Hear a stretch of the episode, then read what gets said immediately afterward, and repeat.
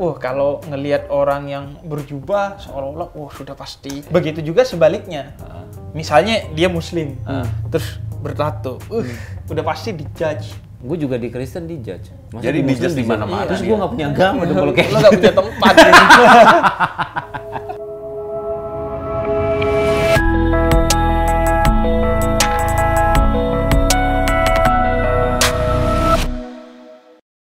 Welcome to Cameo Project. Sekarang langsung pencet tombol subscribe ya. Jangan lupa pencet tombol lonceng biar dapat notifikasi. Cuy. Acak cus. Assalamualaikum warahmatullahi wabarakatuh. Selamat datang di channel Cameo Project. Cameo Project Hidayah. Tapi jangan disertai dengan ketawanya Coki. Iya, Coki mau ngomongin apa pun, kalau misalnya udah pakai ketawa itu udah Waduh. udah Udah. sedikit menista biasanya. ada yang udah udah ada yang mengintai. Nah, Oke. kita kali ini POV kali ini kita ada kedatangan Habib Hussein. Yes. Idi. Nah, terima kasih. akhirnya Sama-sama, sama-sama. Cameo Project. Nggak Kena- tahu gue nih kalau di Cameo Project hitungannya gue masih pansos apa enggak ya? Tunggu, Enggak ya? itu, eh itu nyinyir sebenarnya. itu itu bagiannya nyinyir. Ya, tenang lah. Eh, apa viewers kita nggak seberapa. Justru justru itu. Habib kan pertama kali ke sini ya. Iya, kenapa memilih ke sini itu setelah merit itu kenapa? Kalau setelah merit itu kan secara emosi kita lebih stabil. Jadi kita ngadepin orang-orang kayak kalian ini lebih bisa sabar lah. Dan karena juga udah rings paling atasnya udah gua ladenin, Coki sama Muslim. Iya. Oh iya. Yang bawah-bawah Ya udah oh, lebih gampang lah ya kasus-kasus eh kasus-kasus kasus-kasusnya lebih ringan lah ya. Ya paling kan kasus-kasus minoritas lah kali ini. nah, tapi ngomongin soal itu, Bib, maksudnya pas pas banget juga ada Habib di sini. Hmm. Nah, gua kan kalau gua tuh ngerasa kita secara apa eh, warga negara hidup di Indonesia ini kayak diusik terus gitu. Hmm. Kayak seakan tidak tidak punya dikasih ruang untuk apa? Untuk damai, Iya. santai Ini- gitu. Pasti selalu ada isu-isu yang memicu. Ini point of view Anda berarti ya, seorang minoritas ya. Seorang kafir. Iya, betul, betul. betul. Ya kan? Seorang minoritas dan seorang Seorang kafir ya, kafir betul, kan? betul, Ya, betul. apa Anda kafir. Kalau saya sudah kafir lagi. ya kan? Gimana apakah Iya, benar-benar. Ada kayaknya udah gak tertolong gitu. Hidup itu kan sebenarnya adalah bagaimana soal kita memberi gitu, bukan soal kita mengambil gitu. Bahkan dalam beberapa hal yang dimaksud toleransi itu adalah kita merelakan hak kita tidak terpakai demi kemaslahatan, demi kebaikan yang lebih besar gitu.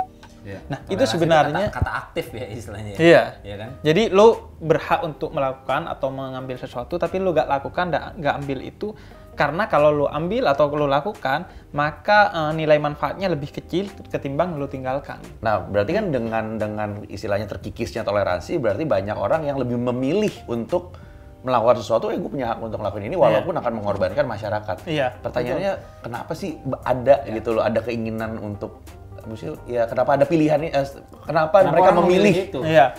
Pertama gini, gue kan kira-kira sebaliknya dari dia. Gue dapet privilege. Betul, betul. Gue muslim dan gue habib lagi. Betul. Tapi gue memilih untuk melihat ini sebagai tanggung jawab gitu, sebagai amanat bukan sebagai privilege. Sehingga misalnya itu eh, yang menyebabkan gue masuk ke media sosial, masuk ke YouTube, dan kemudian eh, collab, berteman, ngobrol dengan orang-orang yang mungkin eh, anti mainstream. gue suka nih, suka banget nih kata-kata anti, Iya kan? anti mainstream. Secara frame nggak menarik lah gue duduk sama kalian berdua gitu. Biasanya Habib itu dengan pakaian yang eh, Iya. jubah Ada gitu, atributnya. iya Ada atribut, atribut, betul. Iya. kemudian duduk di majelis gitu di pengajian.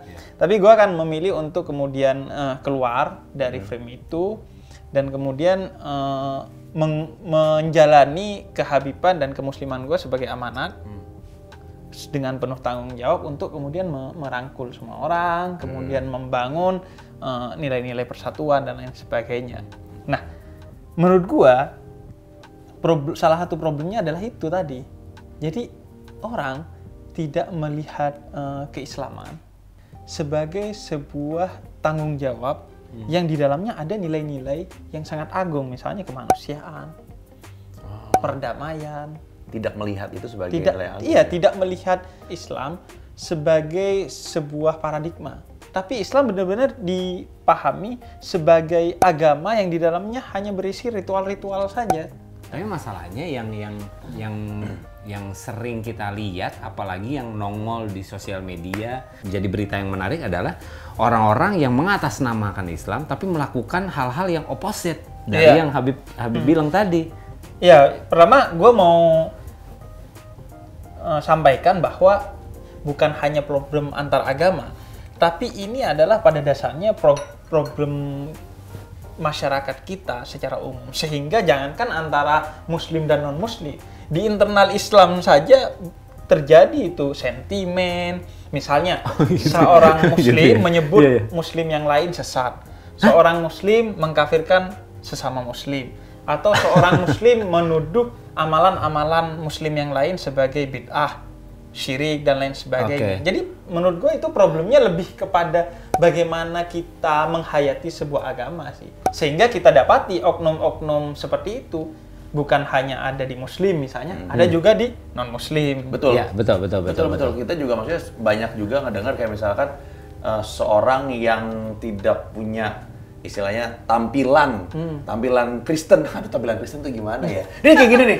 Jadi kita di Kristen pun kayak misalnya dia sering banget dijudge sama orang-orang yang memang Oh. merasa lebih tinggi Iya. rohaninya. Iya. Gitu kan. Maksudnya dengan tato sesimpel tato Tato aja kayak nih. masa anak Tuhan tatoan gitu. Waduh anak Tuhan. Maaf ya kita di sini disebutnya anak Tuhan. anak Tuhan Oh, gitu. iya. Heeh, Iya, anak Tuhan. oke. Jadi kesebutannya kalau misalnya orang Kristen itu eh, yang yang ya, mendalami ataupun juga mengikuti eh, Yesus itu adalah anak Tuhan ceritanya. Hmm. Itu juga menurut gua sih eh, kalau di internal kalian gitu, Nah. sebutan-sebutan seperti itu sih fine-fine aja sih kalau menurut gua kan ya. Dan ya bahkan sebenarnya di Kristen sendiri pun juga ada yang begitu sih. Memang Iya. apa yang uh, orang Kristen satu ngejudge orang Kristen Iya. yang lain dan segala- Cuman mungkin karena kita minoritas ya jadi tidak begitu kedengeran. Iya, iya. Tidak terlalu, terlalu peduli juga sih. Iya, tidak mempengaruhi stabilitas nasional. Iya. Cuman menarik tadi Tapi Habib itu bilang juga yang pengen gue kritik di Hah? internal umat Islam. Hah? Umat Islam ini mayoritas gitu. Kemudian keberagamaannya, keberislamannya lagi tinggi-tingginya. Hmm. Misalnya sholat subuh berjamaah. Ya. Ke haji itu 230 ribu orang Ah. setiap tahun. Belum Setiap yang umroh. Oke, umroh Tapi berapa kali lipatnya? kenapa tidak membawa efek positif bagi peradaban Indonesia? Waduh, ya ampun bagus banget lagi. Seharusnya kan kesalehan religius mereka, kesalehan ritual mereka membawa pada kesalehan sosial mereka. Nah, Iya. sebagian umat Islam ini lu bayangin kalau dari 230 ribu tuh Iya sih. Se- sebagian kecil aja tuh membawa nilai-nilai yang betul-betul uh, sebagaimana mere- mereka belajar saat haji yaitu nilai-nilai kesetaraan Ah. itu kan jadi 10 per- keren Indonesia 10 gitu. per 10 persennya aja dari situ aja udah cukup apa udah udah cukup membuat Indonesia ini kayaknya asik banget gitu Iya. karena kalau 23 ribu orang punya bener-bener menghidupi eh, nilai-nilai positif yang didalami gitu ya. iya, nilai-nilai kesetaraan gitu. Iya. Karena kan pada pada poinnya ritual itu tidak berhenti pada ritual itu sendiri kalau Iya. dalam Islam. Jadi misalnya eh, lo kenapa disuruh sholat gitu di Islam? Hmm. Kata Quran agar lo gak berbuat resek kepada kanan dan kiri lo. Oh. Yang puncaknya dalam hadis Nabi seorang Muslim atau seorang mukmin adalah mereka yang kanan dan kirinya itu tidak terganggu oleh tangannya atau bahkan sekedar ucapannya. Bisa pas banget gitu ya Habib di tengah juga gitu ya. Kanan dan kirinya itu kita. ya. Wah, luar biasa sekali ya. Jadi gue penasaran tadi kan Habib bilang katanya ada eh, muslim yang mengkafirkan muslim yang lain. Emang bisa kayak begitu ya? Karena kita berpikir gue at least berpikir kafir itu ditujukan kepada non muslim. Iya. Enggak, jadi ada ada sebagian umat Islam yang mereka ini kita kategorikan sebagai golongan takfiri. Takfiri itu artinya yang gemar mengkafirkan sesama muslim. Aduh. Artinya memang eh, ada kelompok itu. Misalnya yang yang paling jelas itu ISIS gitu. Oke. ISIS itu kan mengatasnamakan Islam dan mengkafirkan siapa saja yang berbeda dengan dia. Bahkan di internal orang-orang muslim radikal atau bahkan yang sudah menjadi teroris seperti ISIS itu mereka kadang sesama mereka itu saling mengkafirkan. Jadi men- menurut gua itu soal paradigma gitu. Misalnya Allah katakan warahmati wasyiat kullase. Rahmatku itu meliputi segala sesuatu kata Allah. Jadi luas banget.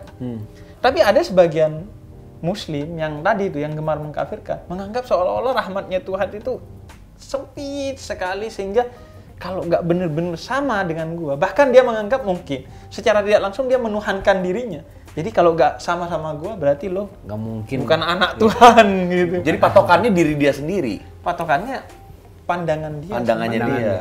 Nah, tapi kalau misalnya apa tadi Habib bilang adalah ternyata orang-orang yang kayak begitu paradigmanya sempit, berarti mereka ini bukannya lagi bukannya lagi dalam banget gitu agamanya, tapi malah sempit Iya, gitu. Justru biasanya orang-orang yang segit, yang seperti itu adalah orang-orang yang agamanya cetek. Islamnya dalam hal ini cetek. Bukan off, kita ada sebutan overdosis agama gitu terlalu banyak. Enggak, Ini. justru kalau menurut gua minus agama gua bilangnya. Artinya tadi yang gua bilang, agama hanya dipahami sebatas hukum-hukumnya saja. Oh iya. Tidak kepada visi dan misinya. Rit- untuk ritual-ritual perdamaian, gitu untuk ya. kemanusiaan itu dianggap bukan bagian dari agama. Hmm. Agama hanya dipahami secara simbolik. Wah, kalau ngelihat orang yang berjubah seolah-olah, wah sudah pasti. Begitu juga sebaliknya. Misalnya dia muslim, terus bertato, uh, udah pasti dijudge. Gue juga di Kristen dijudge. Masa Jadi dijudge di mana-mana Terus dia. gue nggak punya agama dong kalau kayak Lo gak punya tempat. gitu. gue gak mau bilang bahwa kepada orang yang sudah hijrah gitu, gak usah jumawa lah. Artinya gak usah sombong. Karena gini, lo sebelum hijrah juga seperti orang-orang yang mungkin lo judge negatif sekarang. Ya, betul. Wow. Betul. Dan juga lo sendiri kan nggak tahu masa depan lo. betul. Apa lo tetap akan seperti ini? Kalau lo men- menganggap ini kebenaran, apa sampai mati lo akan berada di jalan ini? Siapa tahu kalau lo sombong kemudian Tuhan bikin lo terpleset sehingga di ujung hidupnya Lo mati, mati dalam keadaan kesombongan. kalau istilah Islam fasik misalnya Ya. atau dalam keadaan kafir bahkan. Masuk neraka lo, habis lo. Nggak punya Begitu juga yang belum hijrah gitu. Yang belum hijrah santai aja juga. Karena gini, lu juga punya masa depan. Iya. Artinya lu bisa di ujung masa depan lu nanti, asalkan lu memang punya niat untuk baik, gitu. di ujungnya jadi jadi husnul khotimah kalau dalam bahasa Islam. Orang itu sering, gue pernah dibilangin di medsos, wah ini cuman ngoceh aja. katanya. Itu bukan ocehan gue, itu Nabi di ha- salah satu hadis Nabi dan itu hadisnya hadis Bukhari, artinya hadis yang sudah eh, diakui kebenarannya Ya.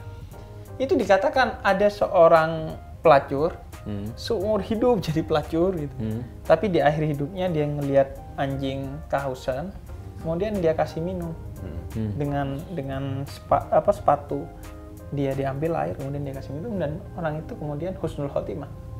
Jadi jadi mendapatkan surga gitu. Wah itu oke banget karena menurut ta- eh, menurut gua gitu kayaknya sulit sekali untuk apa untuk sampai ada di titik bahwa wah gua bisa masuk untuk ngejar surga itu kayaknya Iya. kan jauh banget gitu.